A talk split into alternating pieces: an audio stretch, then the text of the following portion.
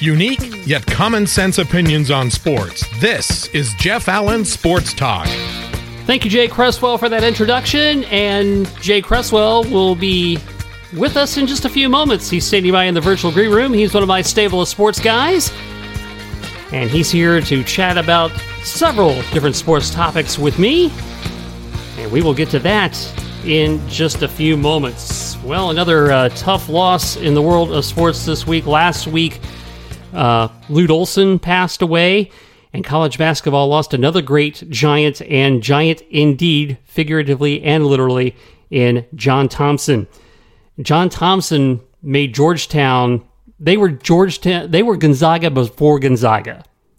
You, you look at the size of that school and what they were, and Georgetown, as one of the anchors in the formation of the Big East, helped fuel that league into becoming one of the elites in college basketball. Had three shots at the national championship, winning one. I think he lost the other two by like a combined seven points or something like that. Developed Patrick Ewing, Alonzo Mourning, Dikembe Mutombo as terrific big men in the middle.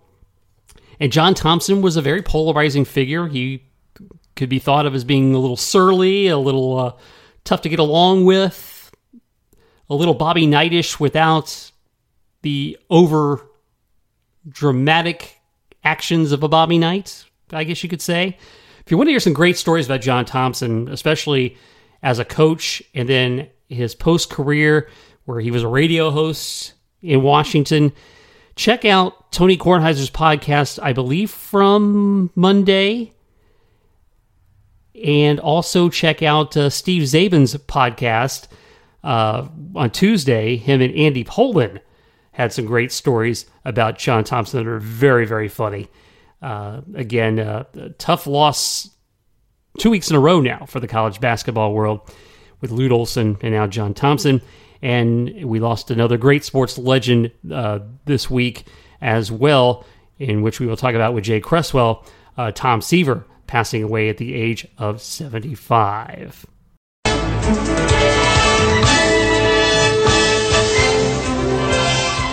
We head west to Dallas, Texas, where one of my stable of sports guys resides. He is Jay Cresswell from K Love in Dallas. Jay, great to have you back on the show. Thanks, Jeff. I really appreciate it. Good to talk to you. Yeah, it is great to have you. And uh, of course, you're being one of the uh, big baseball fans that's in my uh, in my circle. And what are your impressions of the baseball season as we uh, hit have barely hit the midway point, just past the midway point in September? well, you know, first of all, I'm thankful we have baseball. Mm-hmm. Um, I know it's weird. I know we've changed all the rules. I know, uh, you know, we're, some teams are playing four doubleheaders in a week. I know there's nobody in the parks, but I, I, I don't want to hear the complaints about you know, oh, there are too many people being hit by pitches this year, or the the batter the batting averages are way down. We have to outlaw the shift and things. That stuff drives me crazy. Just be thankful we have the game. It's a 60 game season in empty ballparks and with all these playoff teams and designated hitters and designated runners at second base. And I be thankful we have it. Shut up and watch baseball. Hmm. And quite frankly, it does me good to see you know, the Yankees lose nine out of ten, or to see how the Red Sox are struggling. You know, I knew they they made the trade with Price and Mookie, and they were you know trying to beat the luxury tax there. But I thought there were you know Benintendi and other people in Boston that were good, but apparently I was wrong. Mm. Uh, perhaps it's the you know the way the league is set up this year, the way things have been scheduled, but just seeing the Red Sox struggle like that, it has to be driving people crazy if you're a Red Sox fan. Yeah, no kidding. So let's talk about a few of the, the oddities. You know, I have to admit, I'm kind of liking seven inning doubleheaders. Saw many of those in the minor leagues at Tinker Field. And uh, I, I, I think it's a kind of a nice, uh, nice little switch up, if you will. I agree with you 100%. I watched my first doubleheader uh, last week, probably, and – you know, the joke I said was it was a National League doubleheader, the Pirates and Cardinals, and my joke was the two games were over in the time that it would have taken for just one American League game usually. um, that's that's not necessarily a slam at the American League. It's just that their games seem to take longer. Yes. Um, but I like it. Uh, you know, I, I have to keep reminding myself they're on a pitch count. It's the fifth inning. The guy's throwing eight pitches, and I thought, well, he only has two more innings to go. yes. And then the inevitable questions come up. If, if the guy pitches seven innings, is it a complete game? The answer is yes. If the guy pitches uh, seven innings and wins and pitches and gives up no hits, is it a no hitter? No. Yes. if he does a perfect game in seven innings and wins, is it a perfect game? No. Those have to be nine inning games. Yes. But so you can get a complete game with give up no runs and no hits, but you don't get any of the credit. Here's the other thing I like. Yeah, I do like it because it's chaotic. Mm-hmm. The extra inning begins. It's the eighth. Okay, uh, in a doubleheader. They stick the guy out at second base, and your reliever's in, and he gives up a run. He gets charged with that run, even though he never put him on base. Yes. I mean, only this year could stuff like that happen. But I'm just echoing what you said. I love the seven inning doubleheaders. Yeah, because uh, you know when when you get those uh, games that uh, finish in just a, above two hours, that's uh that's a that is pretty cool. And the and you know when I first heard the minor leagues were trying the runner on second as the uh, extra inning option, originally I was not very keen on that idea. But now yeah, that I've seen it a few times, you. I wasn't either, but now I kind of like it. Yeah, I do too. What I think the most I like about it is not only does it speed things along, you know, because typically in extra inning games, it looks like guys just start swinging for the fences most of the time. Yeah, yes. This way, you know, you immediately have the pitcher in a pressure situation, and and I kind of, yes. I kind of, I kind of like that that activity. So that is kind of that is kind of cool, and and even the the you know the fact is you know the in the bottom of the inning you get your guy on second, so you got a chance to get the equalizer if if you haven't get up too many runs in your top half. So even those situations where they've extended the game beyond the extra inning to another inning or two, it still hasn't been a long, drawn out process. You're right. And not only that, I think it adds strategy to the game. Because um, you're starting the inning with a guy on second base. We're going to pitch around this guy. We're going to make him try to pull the ball so they can't advance the runner. Do we want to keep it on the ground? Do we want to pop him up? You know, it's you know, m- many things in baseball, i.e., designated hitter, as far as I'm concerned, took strategy out of the games. I think this adds strategy to the game and puts a level of excitement in it. I'm going to give you a corollary to hockey. Um, when they first installed the shootouts at the end of overtime in regular uh, season NHL games, I thought I would hate it. And I was at the first game of the year and I saw a shootout, and I thought it was the most exciting thing I'd ever seen. yeah, and in the perfect year for them to try all these interesting concepts out, and people are to me seems to me people are accepting it. I agree, and I think the ratings are up too in baseball. So I'm certain there will be some kind of major discussions once this season ends as to what they want to keep and what they want to get rid of. Yeah, no question about that. And the other thing that I find interesting is we are hearing a lot more again about the unwritten rules. And you know, we go back a, a couple of weeks ago when uh, people were ripping Fernando Tatis for swinging on a 3-0 pitch with a seven-run lead late in a game. How many games have you seen? Because I can tell you I've seen plenty, and one just recently, which I will tell you. Big leads evaporate very quickly in today's game. And just Sunday night, the Braves put up a 10 spot in the second inning against the Phillies and I was already sweating because that's Citizens Bank Park. That's a that's a bandbox.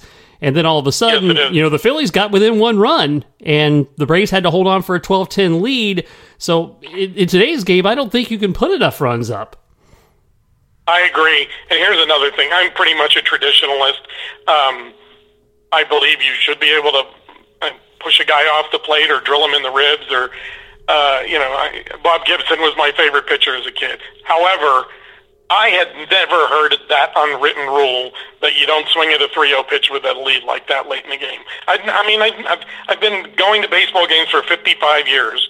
I'd never heard that that was an unwritten rule. And supporting exactly what you just said, no lead is ever going to be big enough. Yeah, you got to you got to be up by 15, I think, at least uh, to have a chance at that. Um, I agree. Yeah, and you, you, until until you surrender by putting in a position player to pitch, the game is still on. yes, yes, I agree. That, that's a good analogy. Yes. Of course, we uh, lost one of the great legends in baseball uh, this week with Tom Seaver. Uh, and amazingly enough, one of only two guys with uh, 3,000 strikeouts, 300 wins, and a sub three ERA. The other being Walter Johnson. That is, those are incredible numbers when you look at his career. He, you know, just and he's a great person too. That's the other thing, and he he understood his role as the biggest New York Met of all time, and the weight on his shoulders of how he acted and reacted and how he carried himself, and he handled as well as anyone ever has. Uh, the first thing that I mean, we all heard about several months ago that he was suffering. I guess it was Lewy body dementia, and uh, there was a story that came out then about Tom Brady trying to trademark the name Tom Terrific. Mm. And I think there was a lot of blowback then. And I will bet you that we don't hear that coming up this time. Yeah, I would I would think not. Um, and then you look at it as a, you know what he did for the Mets franchise. He was also a big part of the Big Red Machine too. Yeah, his first no hitter was with the Reds. Yes, and then he eventually we get through. Here's him. another thing. Yes, you uh, you may have seen this. I guess it was last night at the Mets game. Before the game started, all of the Mets rubbed dirt on their knee, right where Tom Seaver always had it because of the way he followed through when he pitched. And so they they didn't put a patch on their sleeve or anything like that. They put dirt on their left on the top of their left knee as he would have the way he was following through when he pitched yeah. as a salute. Yeah, and you don't see guys get that low anymore. No, I mean, he, you know what? He invented it, and no one else has done it, or at least done it half as well. Yeah, and you would think with the with the success and the results he had, uh, that would be pretty impressive. And uh, you know, he would go on later to play with the White Sox. I actually saw his 303rd win in your neck of the woods in 1985 in Arlington. wow.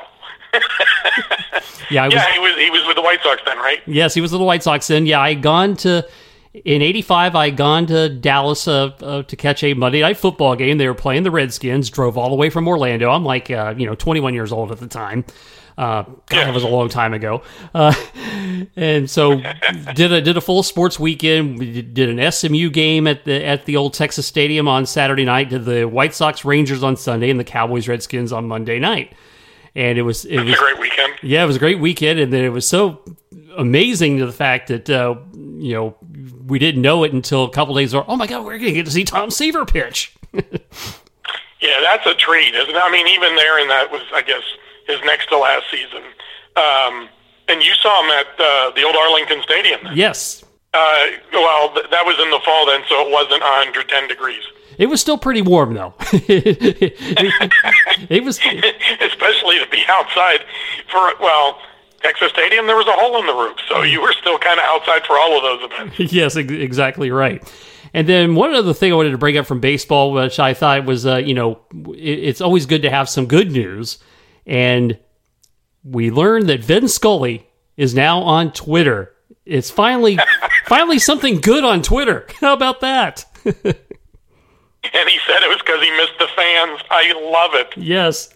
Yes, so uh, Vince Scully at 92 in social media, in so at least 2020 brought us something. 2020. yes, at least at least it brought us something good. So yes, uh, so look at so let's now switch over to uh, the National Hockey League. You know, the NBA did the bubble, the NHL did the double bubble, and uh, we've seen some uh, great playoff action. Lots of game sevens, and in fact, we had one today with uh, the Dallas Stars. Uh, Joel uh, Kiviranta with the game winner in overtime.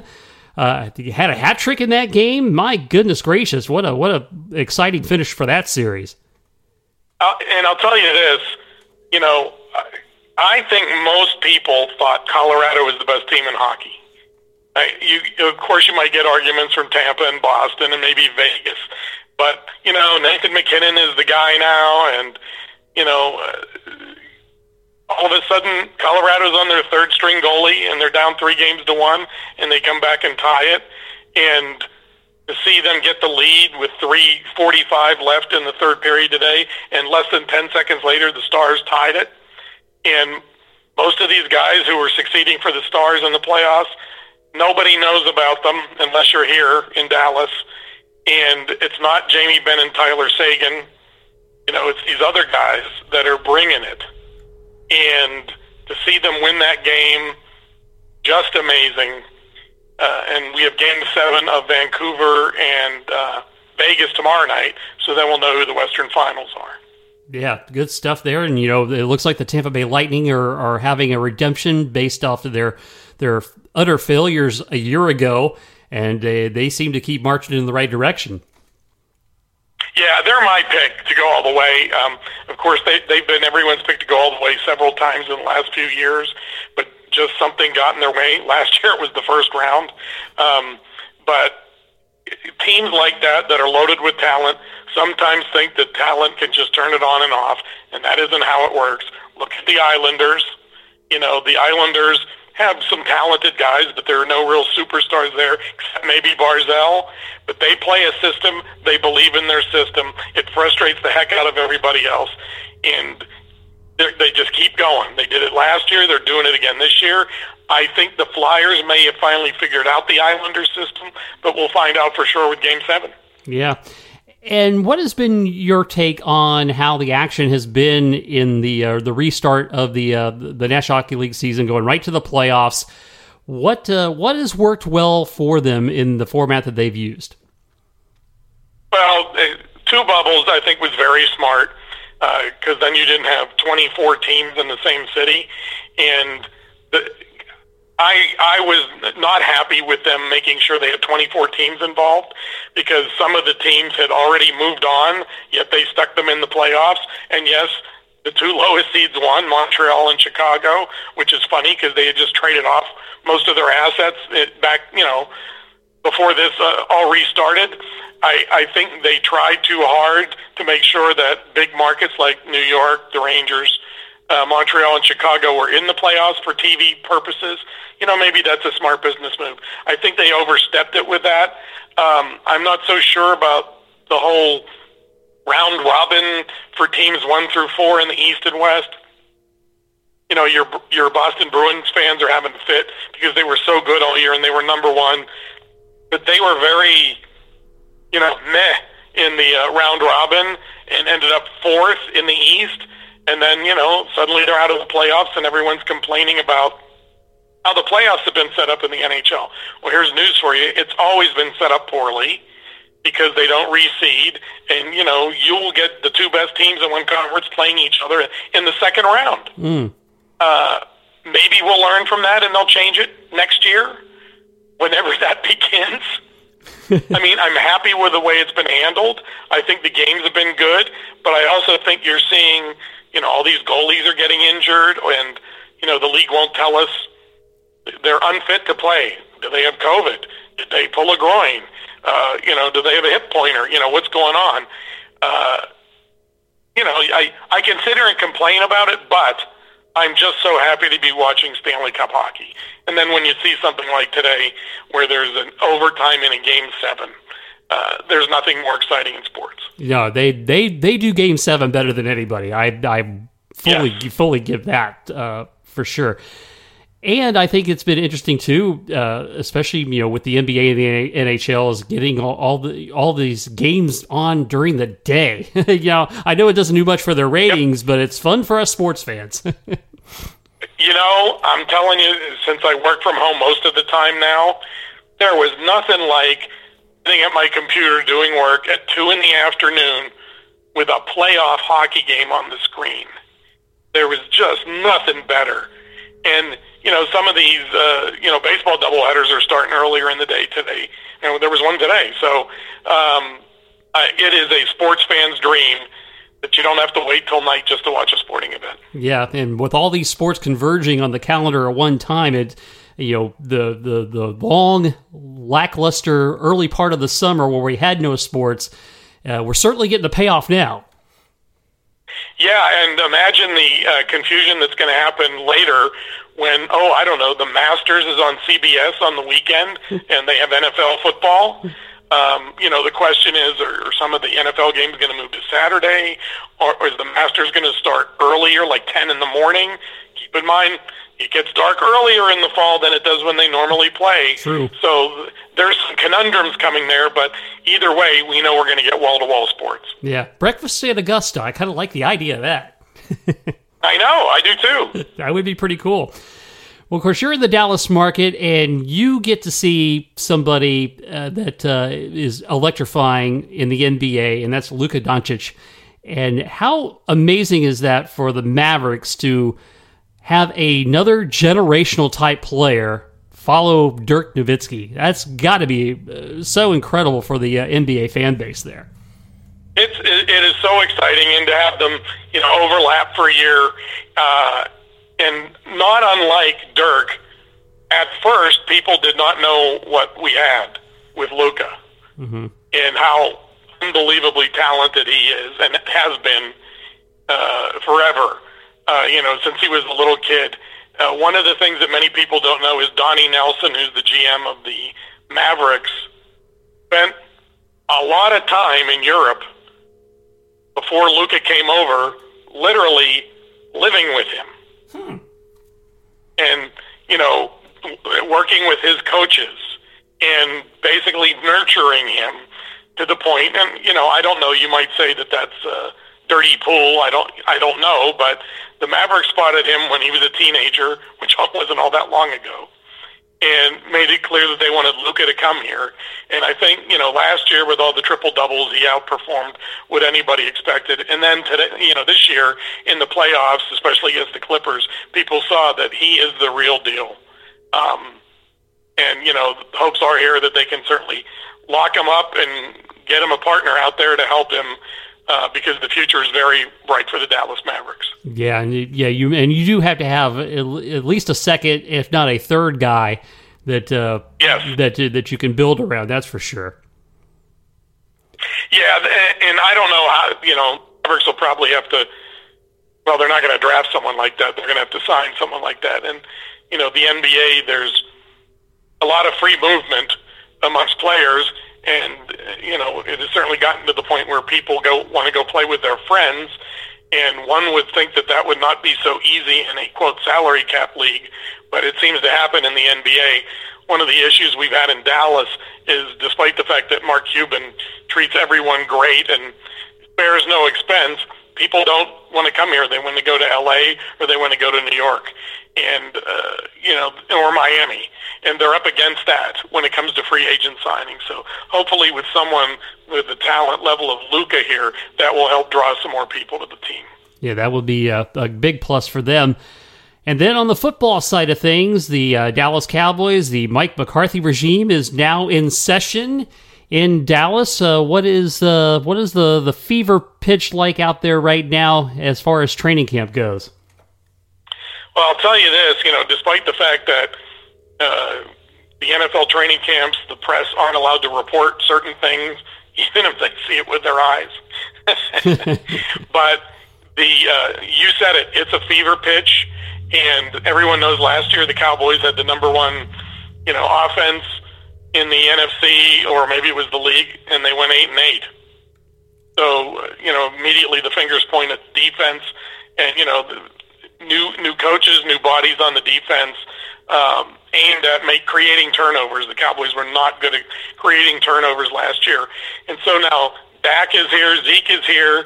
They've got with CeeDee Lamb in the draft. They've got three awesome wide receivers, uh, a great offensive line. Uh, the offense should probably be even better than last year. They actually have a backup quarterback now with Andy Dalton here. Yes. Because in the past, they basically didn't have a backup quarterback for like a couple of years. Yeah, Cooper Rush. the offense should be lights out. The question here is can the defense cause some turnovers, or will the offense have to outscore everybody all the time? Now, granted, Washington and the Giants are in their division. The, the Eagles will be the only worry for the NFC East. Yeah, and and yeah, they the the defense hasn't generated turnovers probably what eight years. I think it's been a it's been a long time since Right. they've been been any good at that. So, and it's not like they don't have good talent on that side of the ball, and they have actually done a really nice job in in supplementing that and getting some better bodies in there too.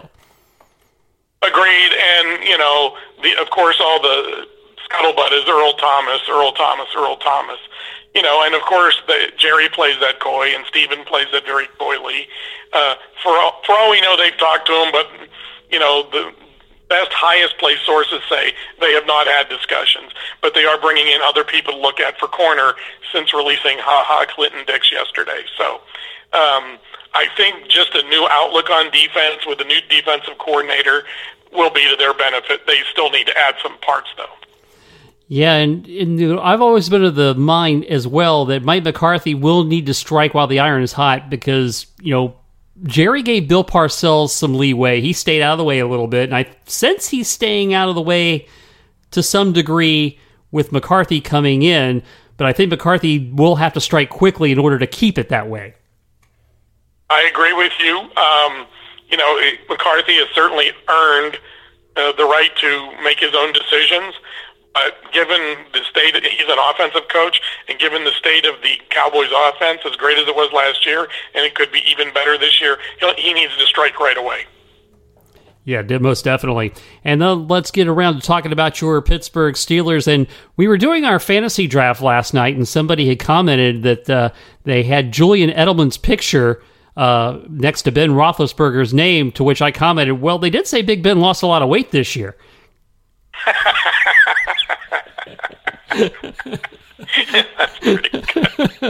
Well, he has. Uh, he's in great shape, and of course, the ten bazillion dollar question is, will his arm hold up? Mm-hmm. Uh, you know, last year they were the 29th offense in the NFL, and well, he played six quarters, and the line was beat up, and James Conner was hurt, and Juju Smith-Schuster was hurt. I'm making excuses here, but they had one of the best defenses in the NFL. So if they can just turn up the offense a little bit, they should be all right. The defense is, you know, the defense, I don't know that they're going to lead the league in turnovers and sacks like they did last year, but TJ Watt, you know, no one can block him in camp. You know, and Bud Dupree's playing for a contract. Uh, they've got all pro corners. They've got an all pro free safety, Minkah Fitzpatrick. Uh, they are set up to do very well. Of course, they're in the division with the Baltimore Ravens, and uh, that'll be tough, but I think they're even teams.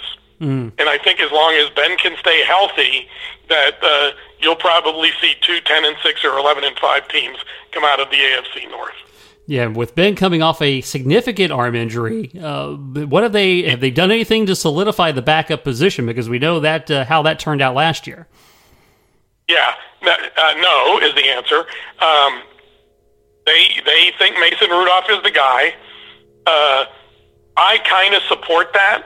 He didn't show very much last year, but of course he had no running back and no wide receiver either. But they said he's had a good camp. And here's another thing: now is the time for them. You know, while Ben is healthy, now's the time to go for it. They have zero room against the cap. You know, because all I heard for weeks was, oh, they should sign Jameis Winston, or they should get, you know, Cam Newton, or they should get. Well, they can't afford any of those people. There's no money there to get those people. You know, so Mason Rudolph is the backup. Duck Hodges is the third string. Uh, last year they brought in Paxton Lynch, uh, you know, to hold the clipboard or run the scout team, and in training camp this year, he is at best the fifth string quarterback. Uh, he just can't hit the side of a barn, Could they could and could they he get may not even make practice squad. could they get Blake Bortles on the cheap? Well, if on the cheap would work, Yes, but uh, literally it would have to be less than a million a year. which he probably would not go That's for. the problem. But uh, you know, he could also look to try to reflourish his career. Um, although Yes. it, it might say something that uh, that he didn't get another deal in L.A. either. So who knows? True. Well, and it, part of the other deal is with the uncertainty of the uh, salary cap for next year. You know, if there were not uncertainty, the Steelers would have already done a new deal with Cameron Heyward and they might still then be negotiating with Bud Dupree, but as it is now, they're going to lose him. They're going to lose Juju Smith-Schuster. They're going to lose James Conner. They're going to lose two of their offensive linemen after this year, and next year Ben counts 40 million against the cap. Mm. So if he's still healthy and he wants to keep playing, they'll sign him to a new deal next year to lower the cap hit and pay it out in a bonus. But what does that say about Mason Rudolph? Mm. That, you know, that says, well, you're the guy, but you're not the guy. so at some point, they're going to have to suck it up and be bad for a couple of years mm. and start over. Well, that yeah, that's a that's a tough that that kind of puts them in a tough position in in how how they move forward. Yeah, and that's that's the whole uh, you know let's win now. Um, and it's funny because also, you know, I'm a, a Pittsburgh Penguins fan, and they were awful for the second straight year in the playoffs. And they have three guys in their mid 30s who are all going to, now Letang maybe not, at least two of them, going to the Hall of Fame, Malkin and Crosby. They're in win now mode.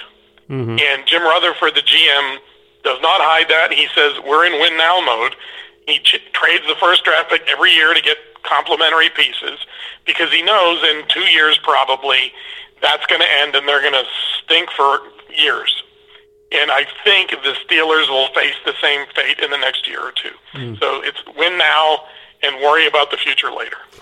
And what about your thoughts at, at um, on Mike Tomlin at this point in time? I know you and our our buddy Keith Feeney have been critical of Mr. Tomlin uh, over the long course of his career there in Pittsburgh. Uh, but you could argue he might have done his best coaching job last season.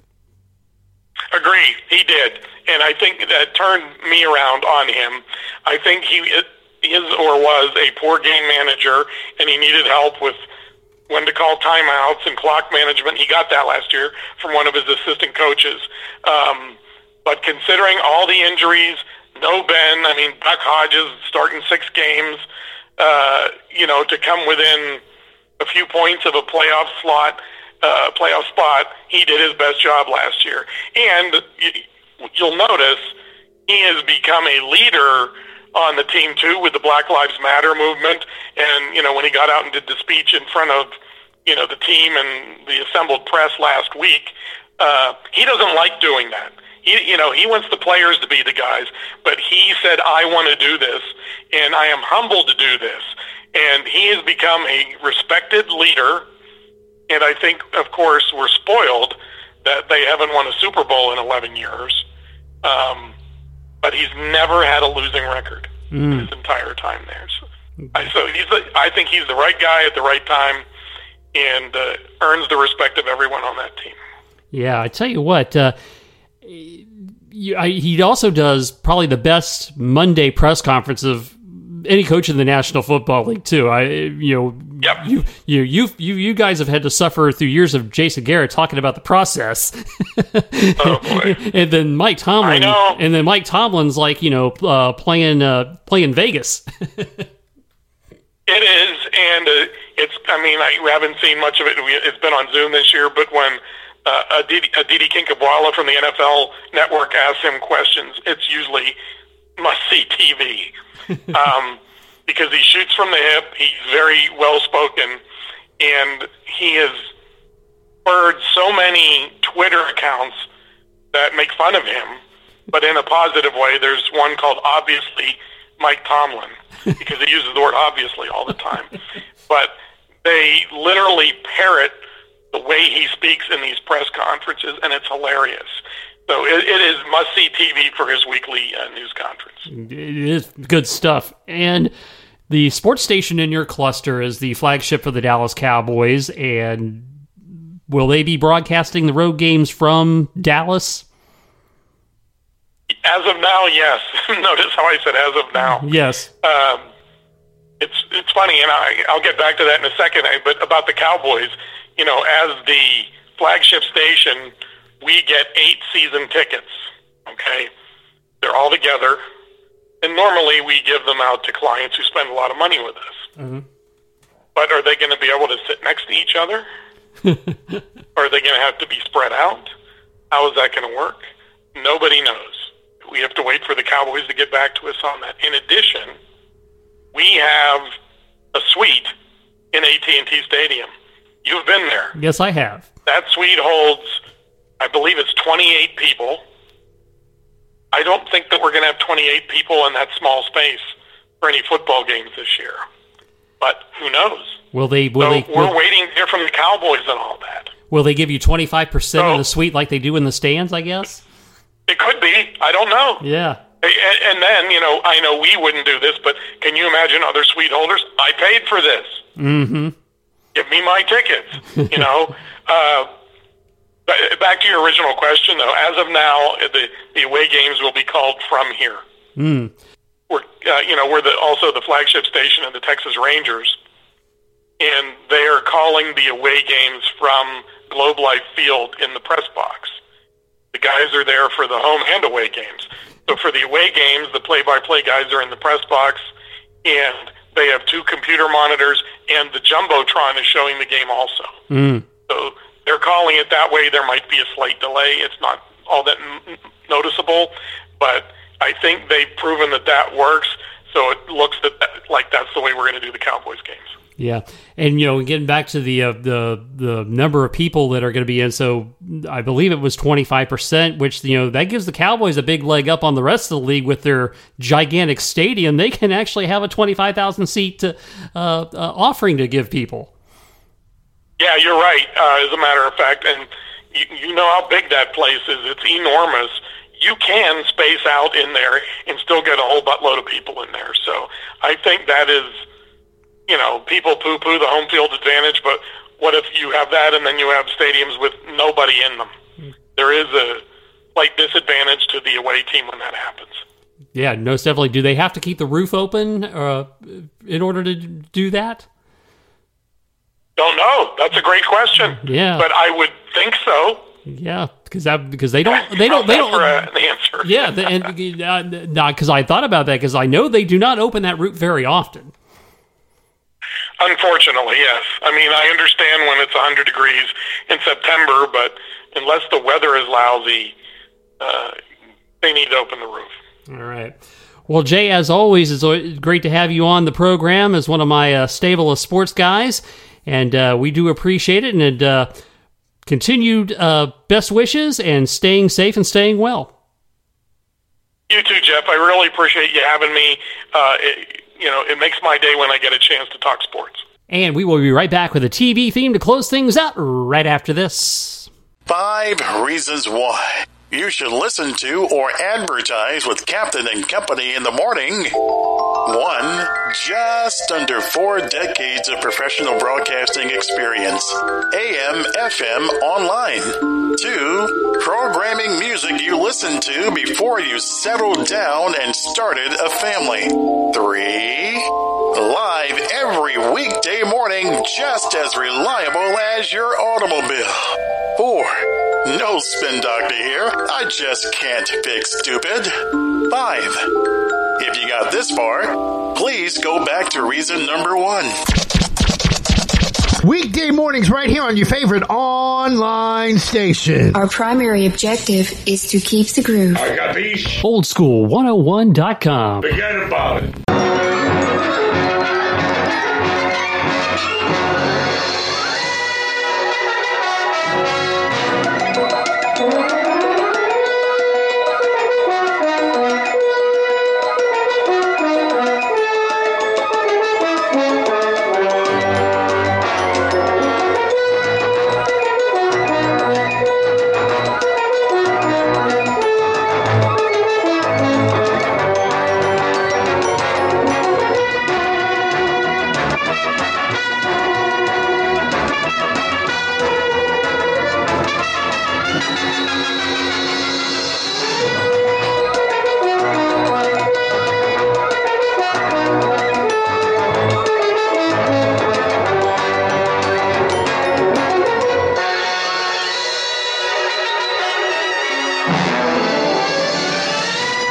The theme from Lost in Space aired on CBS for three seasons, 1965 to 1968. And the theme you just heard was from season three and scored by the legendary John Williams. Yes, that John Williams. The uh, story of Lost in Space in the 60s focuses on the future of October 16th, 1997. The United States gearing up to colonize space, and we're not there yet in 2020. The Jupiter 2, a futuristic saucer shaped spacecraft, stands on its launch pad undergoing final preps. Its mission is to take a single family on a five and a half year journey to an Earth like planet orbiting the star of Alpha, Alpha Centauri. Easy for me to say. Just like Star Trek, a five year plan that only lasted three, thanks to TV ratings. And the Robinson family, a space version of Swiss Family Robinson, consists of Professor John Robinson, played by Guy Williams, his wife, Maureen, the legendary June Lockhart. There are three children Judy, played by Martha Kristen, Heart Flutters, Penny, played by Angela Cartwright, and Will, portrayed by Billy Mumy. And the family, of course, is accompanied by U.S. Space Corps Major Donald West, played by Mark Goddard. The Robinsons and Major West are cryogenically frozen for the voyage. They are set to be unfrozen when the spacecraft approaches its destination. But here's where it turns. Dr. Zachary Smith, portrayed by Jonathan Harris, he was Alpha Control's doctor. He's revealed to be a saboteur working on behalf of an unnamed nation. After disposing of a guard who catches him aboard the spacecraft, he reprograms the Jupiter 2's B9 environmental control ro- robot to destroy critical systems on the spaceship eight hours after launch. Smith becomes trapped aboard at launch, and its extra, extra weight throws the Jupiter 2 off course, causing it to encounter asteroids. Thus, plus the robot's rampage causes the ship to prematurely engage its hyperdrive, and the expedition becomes hopelessly lost in the infinite depths of outer space. Smith's selfish actions and laziness frequently endanger the expedition, that his role assumes less sinister overtones in later portions of the series. And Lost in Space, remembered for the robot who was reprogrammed back to normal, oft repeated lines such as, Warning, warning, it does not compute. Uh, Smith's frequent put downs of the robot also proved very popular. Jonathan Harris would lay it, as the story goes, lie in bed at night dreaming of what to use on the show. You bubble headed booby, crackly cacophony, tin plated traitor, blithering blackerskite, and traitorous transistorized toad are among some of his trademark lines. I certainly did not do them any justice. Oh, the pain, the pain of it all. Another one or never fear, Smith is here. And it's very interesting when you think about uh, about that. Uh, Jonathan Harris's line, "Oh, the pain, the pain." Uh, he was the voice of the illusionist uh, praying mantis Manny in A Bug's Life, and that was near that line used near the end of the film. And the catchphrase "Danger, Will Robinson," probably the most popular one, originates, of course, with that series as uh, anytime Will's in danger, it was the robot, and uh, that uh, catchphrase still is resonates today. And I have to tell you, as I watched the show in syndication as a young Jeff, I too wanted to have a robot like the one on Lost in Space. And Lost in Space would probably also be an appropriate title for the year of 2020. Should it? I mean, but anyway, a great uh, sci fi campy show from the 1960s, which of course has been uh, rebooted on Netflix. They did a movie as well, remake of it. Uh, wasn't such a big fan of the movie. I have not yet had a chance to watch the rebooted series on the streaming service. Well, that's about to close it out for this week. Again, thanks to Jay Cresswell for joining us to uh, chat sports. As always, uh, make sure you like and share the programming with uh, everybody out there on your social media feeds. And with that, we are done here. Thanks for listening to Jeff Allen Sports Talk. Follow Jeff on Twitter at Jeff Allen underscore 88, on Facebook at Jeff Allen 88, and the website jeffallensportstalk.com. And you can reach out to the show anytime by email, jeffallensportstalk at gmail.com. Jeff Allen Sports Talk is brought to you exclusively by Kramer's Salve for Dogs. Does your dog itch, suffer from debilitating skin allergies, or trouble hot spots? We have the solution using the healing power of neem. Kramer's Salve is a safe and natural approach to help your best friend live an itch free life. Go to kramersalve.net to order today with new low pricing. That's K R A M E R S A L V E dot net.